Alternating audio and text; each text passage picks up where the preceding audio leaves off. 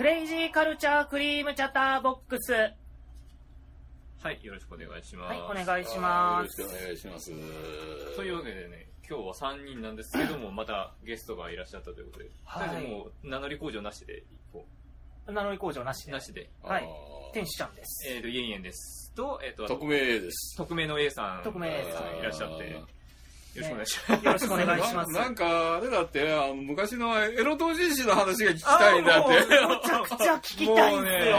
知りたいお年頃なんで本当ですか。もう耳の島だから。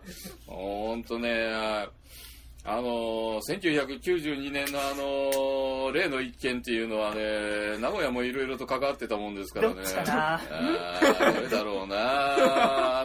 京都のあの、厨房がエロゲを発注したっていう話もあるし、幕張のあのね、一件もあるし、はいはい。うん。92年ショックか。92年前後だよね、あれも、ちょっとずれてるっていうツッコミが入りそうだけれど。いや、あの時のその同時の捕まったっていう話も笑い話でね、はいはい。あの、東京の所詮ブックマートから、はいはいはい。あの、名古屋にやっぱり同じように、あの、委託してくれる、既得な本屋さんがいてだね、そこまで手が伸びてっていうのを、みんなあの、いた、あの、その、やばい本を扱ってたところの、亭主さんが書類送検されたという、とんでもない話でます。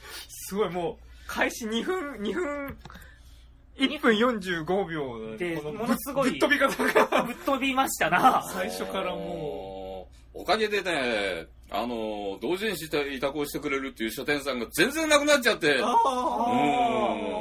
もう会場の移転まで、コミケが会場の移転までせんといかんという、この恐ろしい、あのー全同時にサッカーを恐怖に陥れたあの恐ろしい話はもう、ここだけの話だね。ここだけの話、これ今ここだけの話全世界に行っちゃうやつ。全世界に。いやそうだったね。まあ、その後で何が起きたかっていうと、はいまあ、その、裏で流通してた中古同人誌が古本屋さんにちょこちょこと顔が出てくるわけだけど、それを扱い始めたのが、あの、秋葉原で、なんか、あの、小さなパソコン屋の上にあった、T っていう、あそこか。今今でこそ大きな、あの本屋さんだけど、えー絶対言っちゃいけない、穴とか言う。うーんそうですね。危危ないとこでしたね、今。うん、危ない。あ、本当に落とし穴だよね。落とし穴ですねあーねここけつに入れるんだわねうんこう、こう、こう、こう、だいぶ孤児が投げ入れられてた形になったからね。そうそうそう。なるほど、なるほど。なるほど、なるほど、興味深い。興味深い。あ、今回からね、あの、ちょっとやべえなと思ったら、これ押すんで、ああ、なるほど。うんでも同時に喋ったら多分聞こえちゃうやつだと思うまあ そこはご愛嬌。今、今ぐらいのごまかし方がうまいの。そうそうそう。ね、た、あの、たまにずれちゃう。あの、時差があるから。なるほどね。そうそう、日付変更線とか。うんまあ、まあ、でもはいはいね、もう、ちゃんと店の名前言えるところって言ったら、あの、LL パレスさんとか今、まだあの、大阪で、あの、別の形で事業やってるみたいだけど、今、あの、ロボット関係でまともな形でやってたけど、当時は、その、委託通販で、ね、インターネットなかったから、はいはいはいあの、各ショップのところに、同人誌のその、委託情報っていうのを、はいあの冊子、冊子で流して、それを冊子から切り取って、この本が欲しいっていう風に通販で投げると、本が届くと。えどういう本かは、あえて言わないけど、おーでもうんまあ、そういう。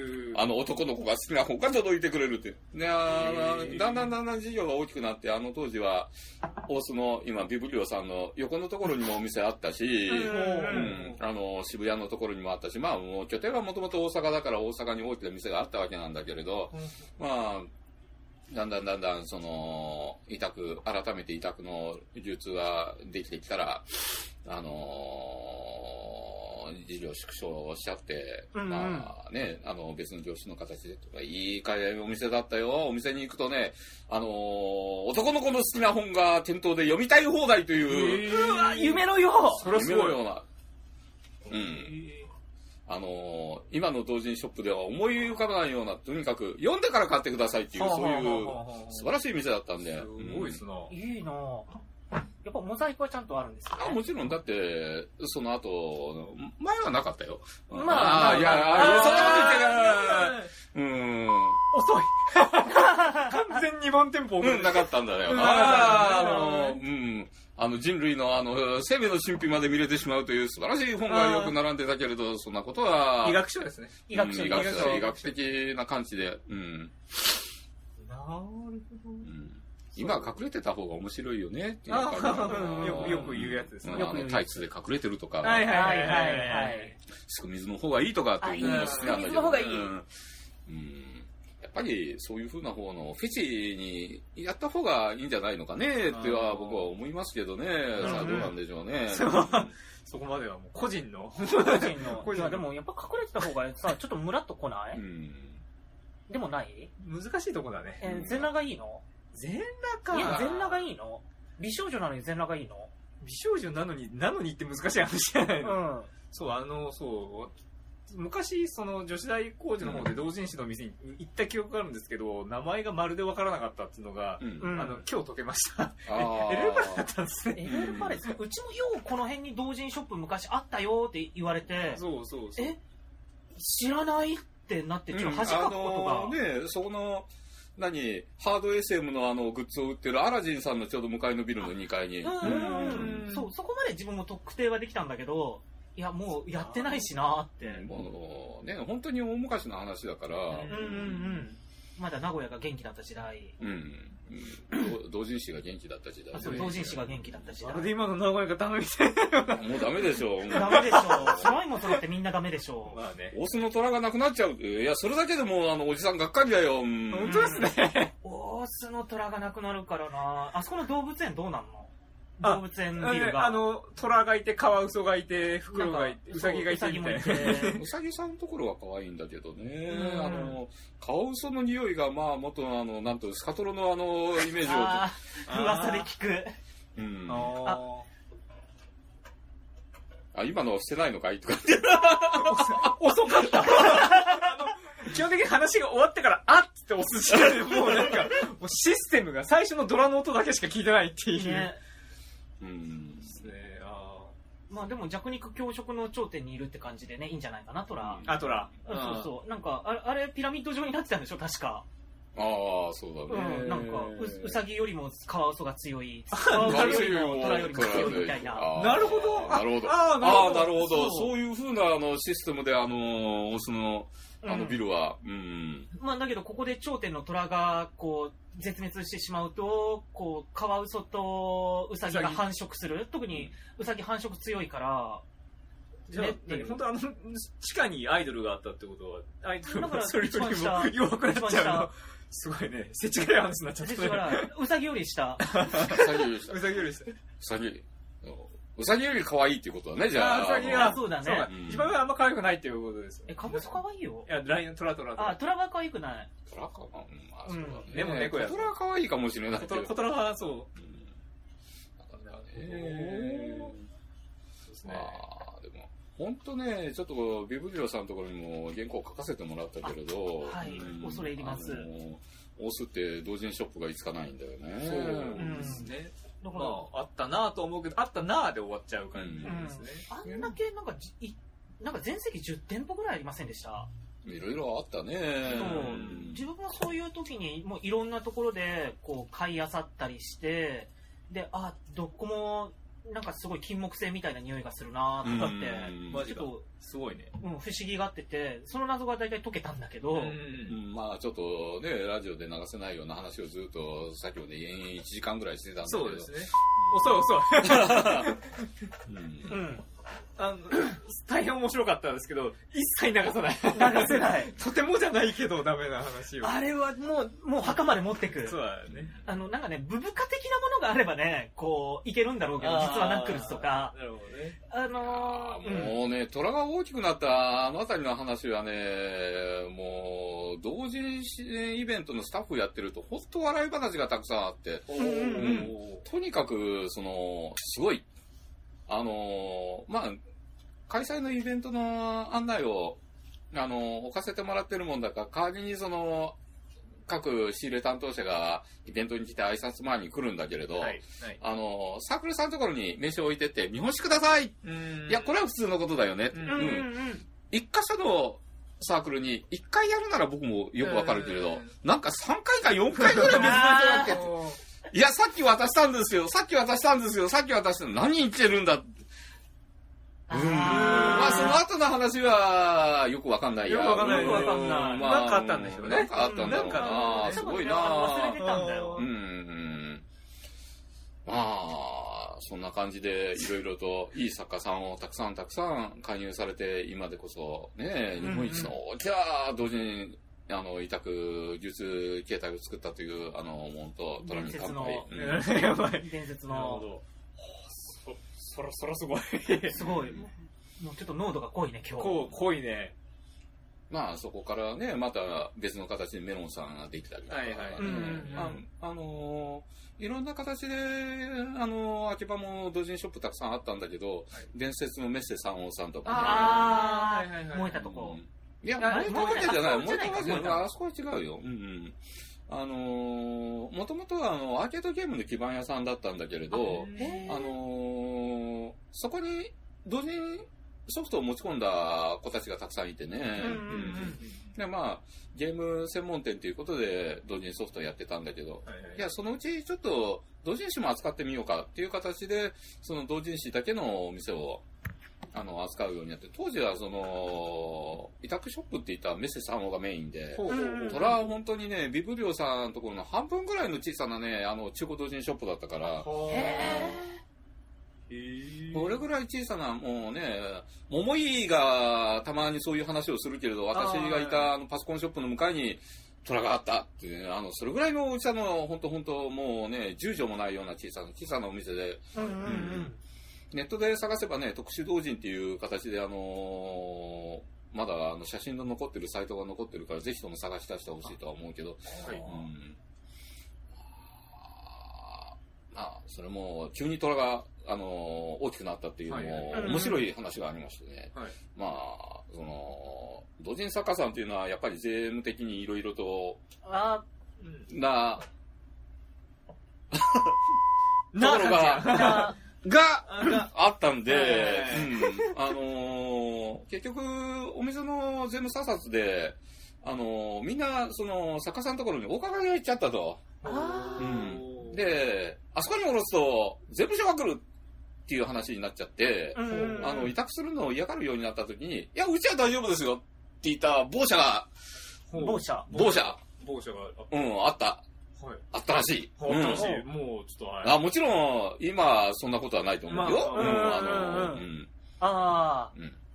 で、あの結局それで、同じぐらいの規模になって、さらに大きくなって、あ。うんうん。で、あまりにもすごいことをやるもんだから、新しいメロンさんができたりとか、ほううんあの、ホワイトキャンパスさんっていう有名なところができたりとか、うんうんうん、それで秋葉は同人誌のあの、聖地みたいな感じで、すごい街になったっていうのが、あの、当時の、とてもとても、あの、懐かしい話で、懐かしい。へまだ、秋葉がこう、ゴミゴミしたゴミゴミとエロエロな頃の、うん、ー家、メッセサウンドだとカオスによく行ってましたね。秋葉行くとメッセああ、カオス本当本当が好きで。うんうん海外のソフトもそう扱ってたからね。うんすごい好きだったんで。そこで秋葉名物、ガンダム、あの、アレックスのシャーペン買いましたよ。あー 秋葉名物って書いてある。そうなんだず ずーっと残ってたってことで、要するに在庫が。うんうんすんごい在庫残ってそんなてに。たくさんあったってこと？あの、アレックスのシャーペンもね。あちょっといいな、それ。今度見してよい。いよいいよ、持ってくるわ。か買った思い出があるね。うん、もう本当ね、いい時代だったね。そうですねまだオタクが強かった。いや、オタクが強くはないけど、あの、アンダーグラウンドを上手にやりながら、うん。お天下を、あの、すすりながら、あの、うろうろとしていた、うん。懐かしいうん。2000年ぐらいの、そうですね。うん。あやっぱりね、その、秋葉が大きく変わったっていうのは、電車男のムーブメントではいはいはい話があったようにやっぱなってから。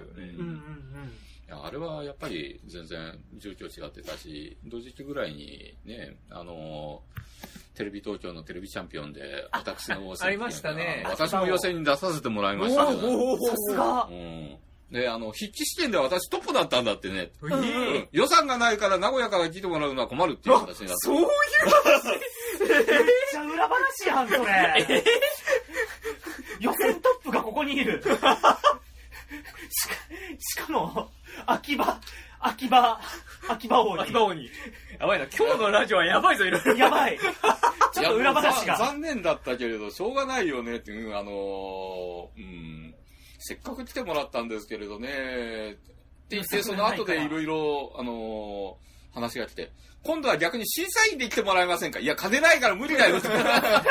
なるほど。逆に審査員枠で呼べよって思うよ。なるほどね。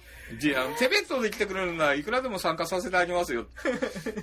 あの時貧乏だったからね、もう、今は新幹線でいいどこでも行けるけど、うん。本当いい時代だったね、あの頃は。テレビ局お金がないって言ってたら本当なんだなっていつも、本当にね、あの、あのテレビ局ね、やってたテレビ局ね。いや、お金がないって有名なとこではあるけど、そ、うんそんなにってなっちゃう話だでもあの番組ってさ、岡田敏夫無駄遣いしてたよ。ちょびっとだけオタク訪問だけしてさ、すぐ帰っちゃったもん。審査員ですらなかったよ、あれ。テレビ東京ですか？はい。東京ですよ。まあまあまああそうですね。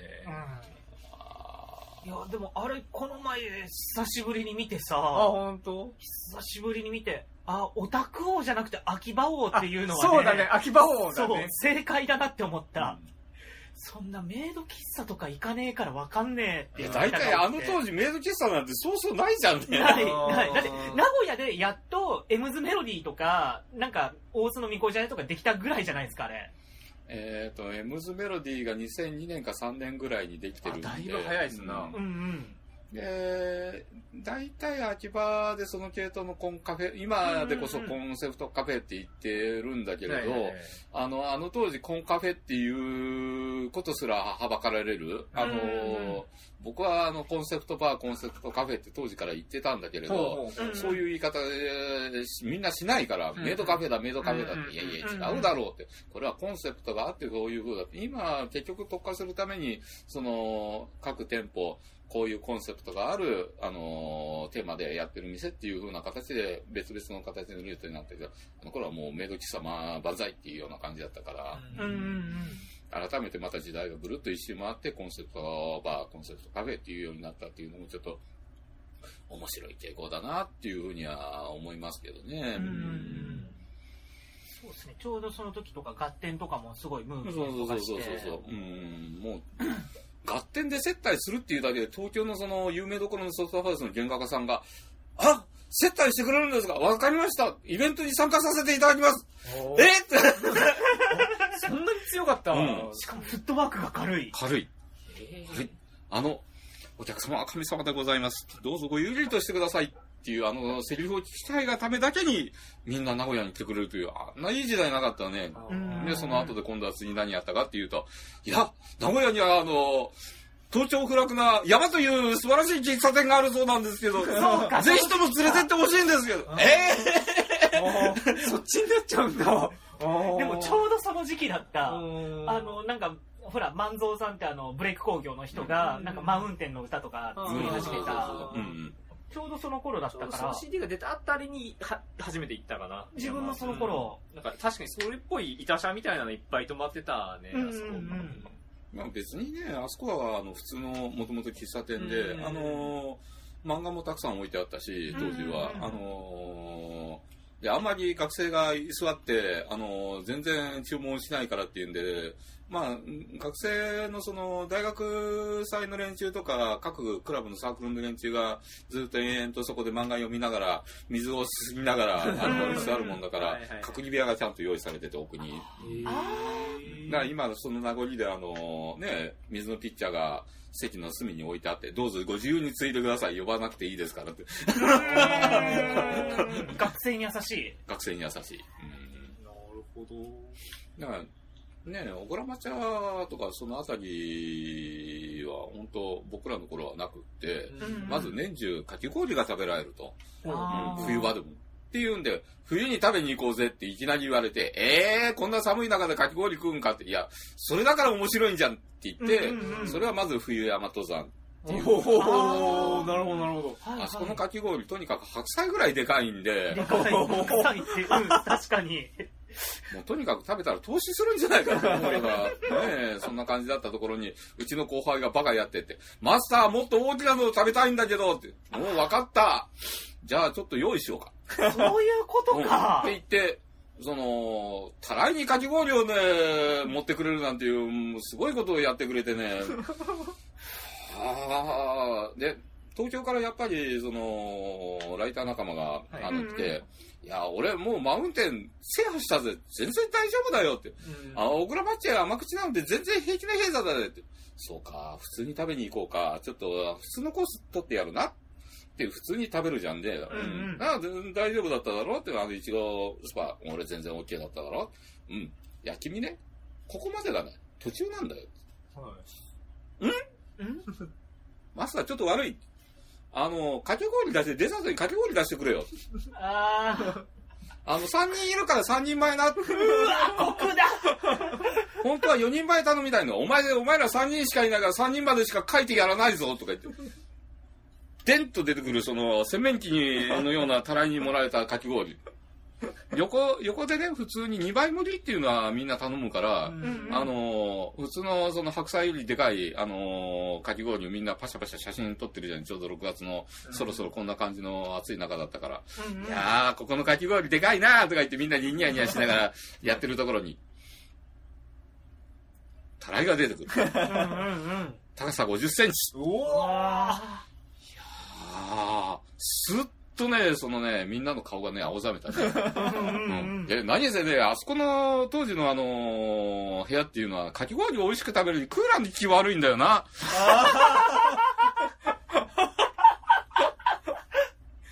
うん。え氷柱が一つ立ってるようなもんだから、そこの部屋の温度がさ、やっぱり一度二度で下がってくる。様子だけ見ていて。ね、やっぱりその、そんなメニューがあるっていうことを、東京のその、ライターの連中知らないもんだから、はいはいうんうんこれ何ですか？いや、これが本当の登山だよ。うん山だろあうん。雪崩にならないように食べろよ。なるほど。なるほど、なるほど。いや、実際雪崩になるんだけど、こうやってやってるうちに崩れるから。バシャーンあ はあ、なるほど。なんとか無事に帰ってきたね。帰ってきたのはいいけれど、あの6月の中に車の中を暖房入れて帰ると。あ冷えちゃったんだ投資投資寸前。投資やばかっええ一応食べきった。てもちろん、素あ晴らしい。登頂はした後にちゃんと下山した。お下山ーしたええだけど投資しそ年そう。夏場にもかかわらず。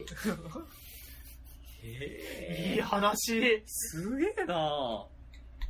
そうか、そうか。オタク的にはマウンテンって、やっぱそうですね。そういう意味は、名古屋そういうだから面で強いあそっていうのがこはね、ありますね。森のいい店だっていうのが最初のコンセプトだったんで、ん。あの、普通森が普通のお店の大体1.5倍から2倍ぐらいのスパゲティ出してくれるっていうのが売り文句だったから、あー。うん。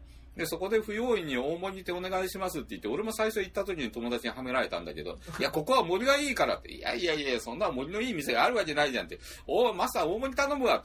本当にいいんですかって言って。本当にいいんです確確認が来たいや、うち大盛りってメニューないんで、あの、普通のメニューの2倍取りますけどいいです。うん、まあ大丈夫だと思います。うん。あの、カリオストロの城の作中に出てくる、あの、はいはいあのでかい皿でね、あの、次元とルパンが取り合ってるイメージあるじゃない。えあれそのものが出てくるんだよね、あの、重りっていうのは。えでけえ。すごいもう、めっちゃ幸せだったね。幸せだけど食べきれねえっていう。今、あの、あの、ワンコインメニューでその、ミートボールスパ出してくれるから、うんうん500円で普通盛りのその、似たようなメニュー出してなんか食べれるけれど、うん、あの当時はそんな500円で食べれるあのワンコインのメニューなかったから、うんで、それを不用意にあの大盛りなんか頼んで、あー、やっちまったぜーって。3 分の2食べて残りどうしても食べれないって失敗したなー次回、うん、まあ次回は普通に食べようって。うんうん朝、ピラフとスパゲティね。えー、よくよく考えたら普通の1.5倍から2倍盛りじゃんね。4人前ぐらいあるんだよねうわ。2品頼むと。うんああ、またやっちゃった。っていうことをみんな経験しながらあそこで育っていくと。なるほど。で、それを、あの、新しく入ってくる後輩たちに、いや、先輩、いい先輩だから、ちゃんと食べきったら、おごってやるからな。あの、何でも食べていいよ。あよかったら重に頼みなさい。悪い先輩ひだ。どいよね。うんだから 悪いシェル、あの、ガイドのことをシェルパって言うんだけれど、うんううんん、ちゃんとしたシェルパがついてれば、あの、みんなでチーム組んで登山アタックして、うんじゃあ、あの、4人で一つのかき氷食べて今日は終わりな。一旦慣れたな。じゃあ次は大盛りをみんなで挑戦しようなっていう、うんだんだん順序が踏んでいくんだけど、悪いやつだと最初から、うん、難攻不落の、あのー この、アイガーの北壁のようなメニューを、いきなりドンと出して、どうだ食べれないだろう。だからマウンテンはすごいんだ。いやいやいや、違う違う違う違う違う違う。違う違う違う違う。そうじゃない、そうじゃない。そうじゃない、そうじゃない。それはあの横で見てるのを楽しんでこっちは普通に美味しいものを食べるっていうのが、ああ、悪いわ。やっぱ当初は学生向けの店だったんですね。まあね、あの、名城大も明大も南山も近いから、うん。あの、昔はふ福祉大学まであったからね、うん。あおね横にあの、ライブラリーっていうあの、10円コピーのすごい有名な店があって、ーうんうん。あの当時あそこしか10円コピーやってるとこなかったから、うんうん。あの、上は全部、あの、コピー機が20台ぐらい並んでて、で、下は、あの、漫画喫茶になってるという素晴らしい店で、今なくなっちゃったけど、うんだから10円でできるからコピー機作りたい放題って。ああ、なはいるほど。はい。だから満件が押し寄せて。そうそうそうあそうあ。そう。当時のオタク文化をうまくね、すごくまとまってる。今日は大変素晴らしい回。大変素晴らしすごい面白い。い。もうオタクの大先輩ですよ。ね本当に本当にもっとすごい人はたくさんいるんだよ。もう僕はその人たちの後ろについてきただけだからでもね、もう、さすがにもうすぐ60になるかもしれないからね。ううんいや、でもこういう風にね、後世に伝えていってほしいんですよ。どんどんどんどん。うん。ちょうどね、米安とか、あの、東京の有名な人だけど、あの、岩江さんとかね、が亡くなった年ぐらいになってきたから、うん、まあ、そろそろ、向こうで呼んでるんじゃないかなと、あ全然、あの、声もかけれないような立派な人だった、たちだったんだけれど、ーたまに遊んでくれた、あの、こんな田舎の人間でも、うん。いい人だよね。ううん。ん。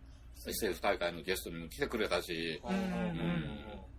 あのーニフティの掲示板のところで文句を言ったらちゃんと会って、あのー愚痴を聞いてくれたし、うわすごいめっちゃいい人や。コミケの当選の裏のこともね、いろいろと相談に乗ってくれたし、ううん、ん。君ね、あのーここにいい封筒がある。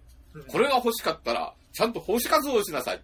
コミケはみんなの、みんなの力で成り立ってるんだ。うわ、怖っいい封筒が重要。昔よく言われた黄色い幸せの封筒っていうやつだけどね。今はどうなってるかしら今それなくなっちゃったから、うん。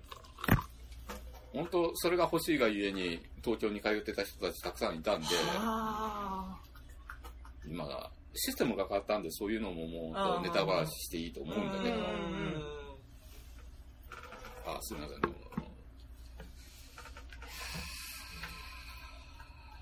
うなんだろうね、五輪、あのー東京五輪で、とても、そうーですね。うん。言われてますね。4日間になるっていうのが、まあうん。先週のね。頭にあの青梅会場でコミティアさんやられて香港から友達来て、いやーもう8月のコミティア行きたくないっす。大変なんです。ネット繋がらないしっておいって。あうん。まああそこはあの企業ブースが配置されるから同人の方はいいんだろうけどでもどうあの企業ブースのグッズを買いに行く人たちはちょっと大変かもしれないねっていう話はもう現地からどんどん屋根が鉄板一枚とかねってエアコン効かないんじゃないかって言ってみんなが今心配してるんだけれど、うん。ーまた雲ができるわけですか？いや雲できないと思うよ、うん、雲できる前に暑さで消えちゃうからな、ああの雨一枚はやばいっすね。多分、晴海の雲を目撃した、ココミケ雲？うん。あれも、あのー不思議なもんでね、あのー当時の新刊はもともと冷凍倉庫だったもんだから、ほあの、アンモニアでその新刊全体をね、あの、冷蔵庫にできるようなシステム、強力なね、あのー、これの冷房機がありまして、う。んうんううんん。で、まあ、夏場、人が来るから動かすわけですよ。うん。でそうすると、あの、その冷気でもやもやっとう、ん。その会場の中、まあ、ただ、でもね、一階はね、地獄だったね。あのお、エロ本売り場だったから、もう汗臭い匂いで、あの その、みんなから、あの、立ち上がる、あの、なんとも言えない、あの、熱気で、熱気で。熱気で。あの、あの、ムンムンしている中、あの、もんやりと、その、曇るわけですよ。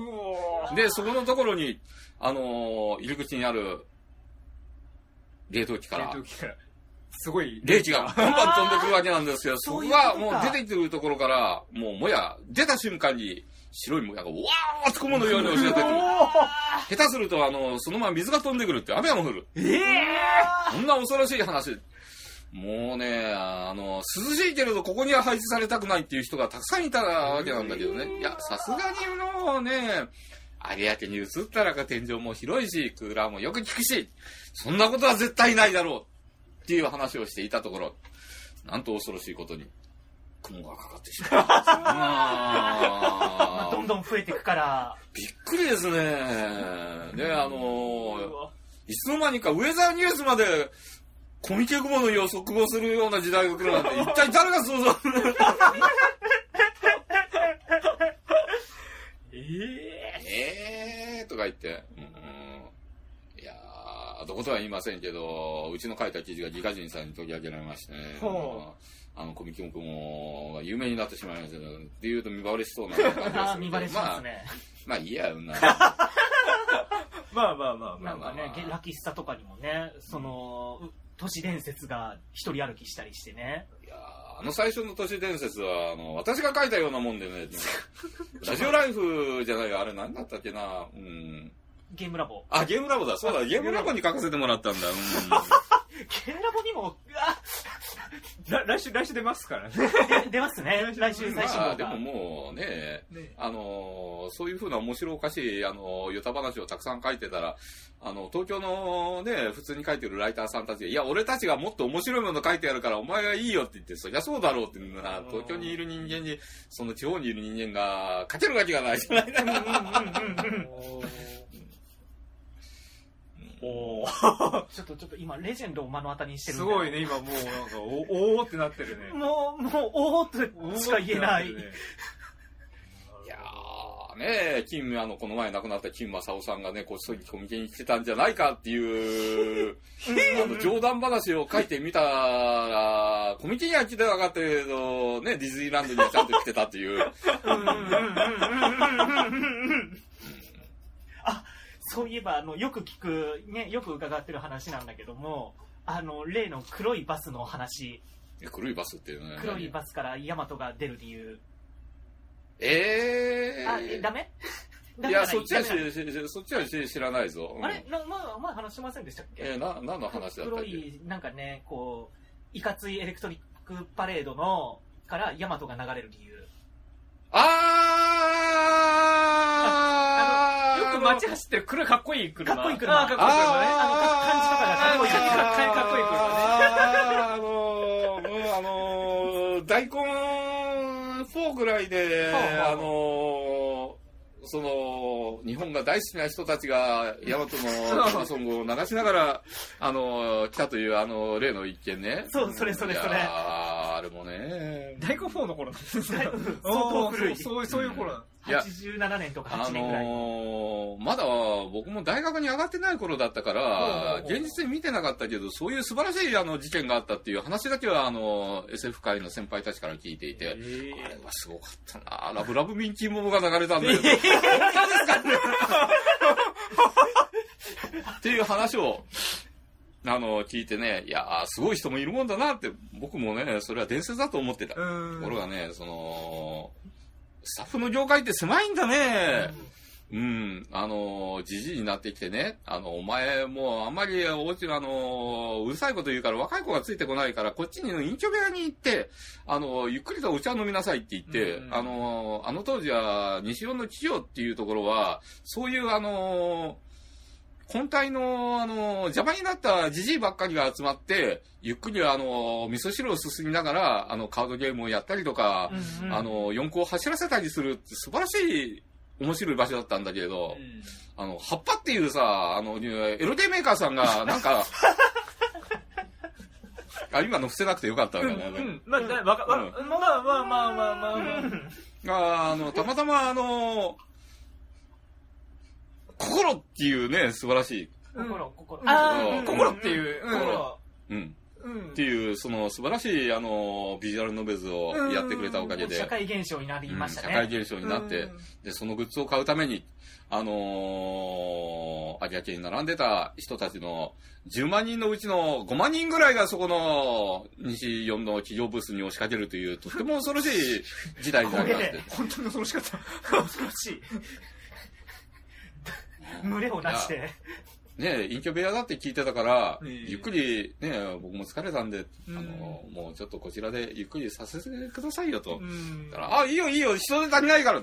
あれ、なんかおかしいな。気持ち悪いから。でかあの、向こうにあんだけ人がいるだろう。あれが今全員来るから。え えー、あの、東、あの、西地区のあの、ね、パナソニックセンターに並んでるあの、人間ですかうん 来るね、本当に。来るね、来るね、どんどん来るね。あ、ちょっと、混雑してるから、列止めようか。うん、止めた。列、その、ね葉っぱさんのところでいっぱいになっちゃったよ。うん。まあでも、買っていくから減ってくだろう。5分経っても10分経っても、列が、縮まらない。うん。おかしいあれ？この列に、後ろに並んでる列、あの、下から上がってこないのになんでそのまま列の長さが変わんねえんだ？うん。もしかして、横から買ったやつがまた並び直してる。動線が塞がれる。後ろ、10万人人がいるのに上に上がれねえ。うわーうわうわ怖っ怖って。っていう。あの、あれがあって、うん。まあ、それで、うん。あの時の、その、費用対応のスタッフっていうのが何人いたかっていうと、20人。おおわ少なくない？うん。300ってもびっくりですね。あの、なんでなんとかなったかっていうと、あの時ね、横に更衣室があったんだよね。で、うん更衣室のその仮装してるスタッフが、4、50人手伝いに来てくれたんだな。おーほんと頭が下がるよ。うん。で、それでなんとかなったんだ。うん。で、それ以降、あんまりにも大変だからっていうんで、部署増強しようかって言って、あの、今でこそ、あそこの部署はどうも、何百人もスタッフがいる素晴らしい部署になったらしいんだけど、うんううんん。もうとにかく、コンサートは企業さんにやらせるから、君たち、ちゃんとスーツ姿にネクタイな。ううん。無線機全部支給するから。見てるだけでいいから。見てるだけでいいんだよ。うん嘘ばっかり。いやー、大変でしたね、とか言っていう話をしながら、あのー休憩室で、あの、元に戻るね、うんあの戻ってくると、あの、みんなのその、自慢話がずっとこういう風にするわけじゃない。うんそうするとね、その、例の、その、日本が大好きな人の話が出てくるわけなんですよ。うん前置きがなくなった。うん。前置き長かったね。あの、大根に、あのー乗り付けたという伝説のバスが。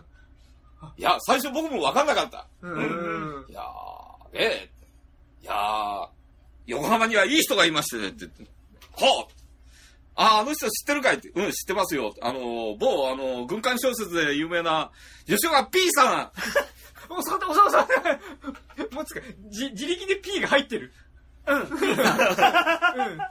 の、会長さんやってる方ですよね。うん。あ、あの人がね、いいバス持っててね、今あのー、カラオケができるんだよ。で、大根4にね、そのバスに乗せてもらって、あのーみんなでカラオケしながら行ったんだ。はあなんかね、すごくいい、乗り心地いい場所でね、っていろんなものが乗ってたけれど、まあそれは見なかったことで。ね、みんなが着いたということをアピールしないといけないから。あれすごい機能がついてて、外にカラオケが流せるんだよ。はい外にカラオケが、外にカラオケが流れるんですよ。リリサイタルができる。みんなでね、戦艦ヤマトを歌いながら、はい。ところがね、問題が一つあって、恐れ多い、何か紋章がついてるんだ。でこれはちょっとまずいなっていう話になって、う。うんん。その、恐れ多い金の紋章を、ミンキーモモのお面で隠して、うわうわそれって、あの、例の伝説の、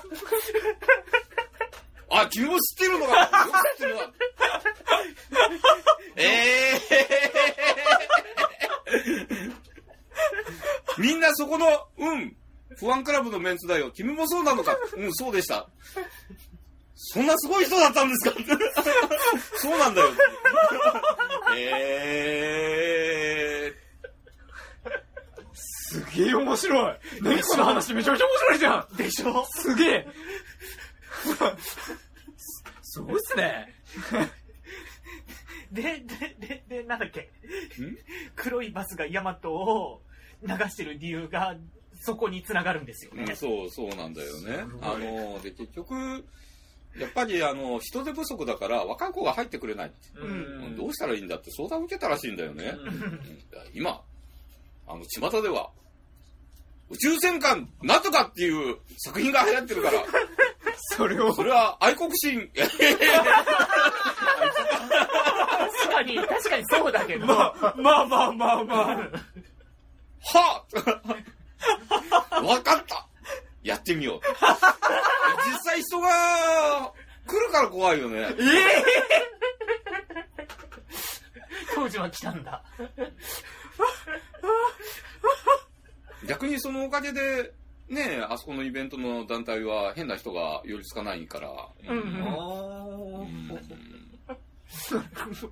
まあでもこの前あの去年一昨年ですか。ーあのご老体もあの年取ってるもんで退職されまして、うんうん。あのい代表さんたちと同じあの虹の橋をお渡りになりまして、うん。もうほんとねあのお見送りの時行きたかったんだけれど仕事の休みが取れなかったからもう悔しくて悔しくてしょうがなくって、あの葬儀場の方もあの、まあ、身内だけでやるって話だったんだけど、まあ、ある程度来ていいですよって言って本当にいいんですか？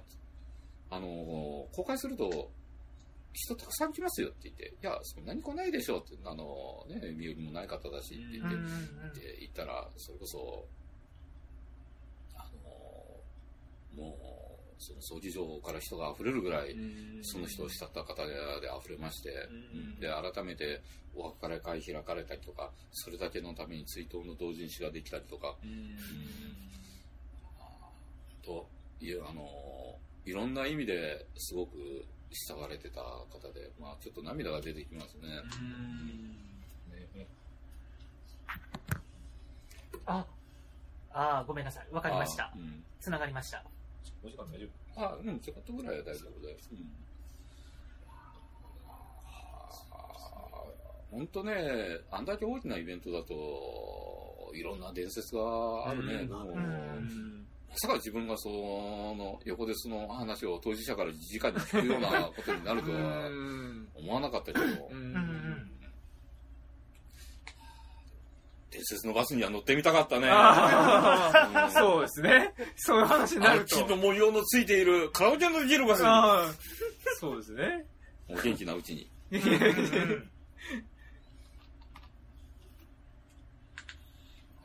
と一声かけると、ね、あの、アメリカの、あのーその舞台もすぐ駆けつけてくれて、あのー横須賀の、うんうん。あのーところで、あのー学奏っていうか音楽流してくれるそうですし、うん、それぐらい、その当時は、あのー地域の方々に愛された素晴らしい役目をされていまして、うんもいや、普通に語りの人ですよ。うん。ちょっといいバスに乗ってただけだから。へえ。名古屋から偉いとこまで来たけど。偉いところまで。そうね、軽く同人の話をしようか。まあ同人の話なんだけど。同人の話もちろん同人の話しかしてないんだけども、今回は。あの、宇宙なんとかっていうね SF 小説の話とかね。そうですねうんうんうんねおーもう、いい話。いい話しか言えね先週俺らダラダラしてただけだったのにない。ねえ。ん？まあ、先週、そう先週の。いつもラジオやってるんですけど、先週は雑談してただけだったそうですね。はあ、すば素晴らしい話を、本当にすごかったっていう。すごい。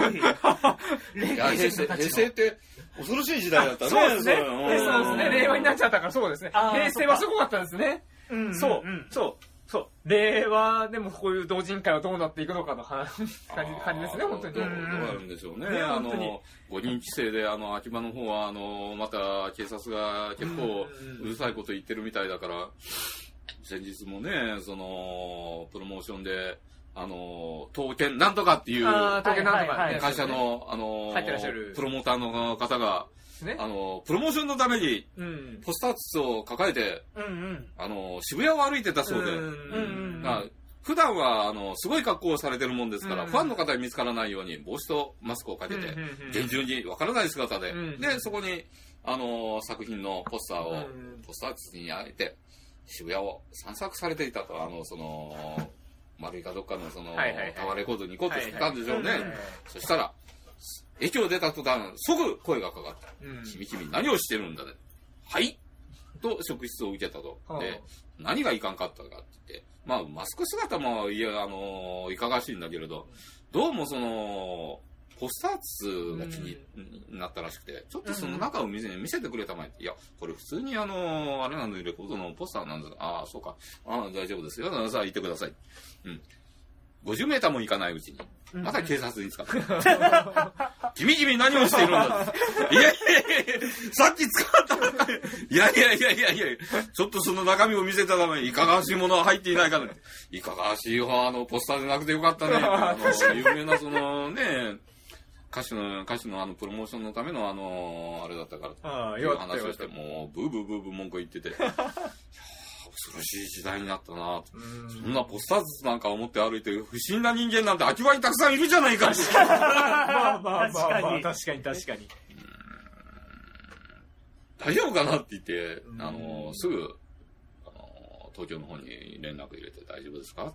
うん。気をつけた方がいいですよ。うん。って言ったら、うーん。ねえ、普通に昔からオタク狩りがひどいんで、大丈夫、今年の夏は大丈夫ですかね？って、まあでも、何を持ってて捕まるかは分かってるんだから、あの、ドライバー持ってても文句言われるんでう、ん。何も持ってない方がいいんだよとか言って、ねえ、もうすでにそういう話は東京の方では流れてるけど、でも、コミケ？あ、言っちゃった。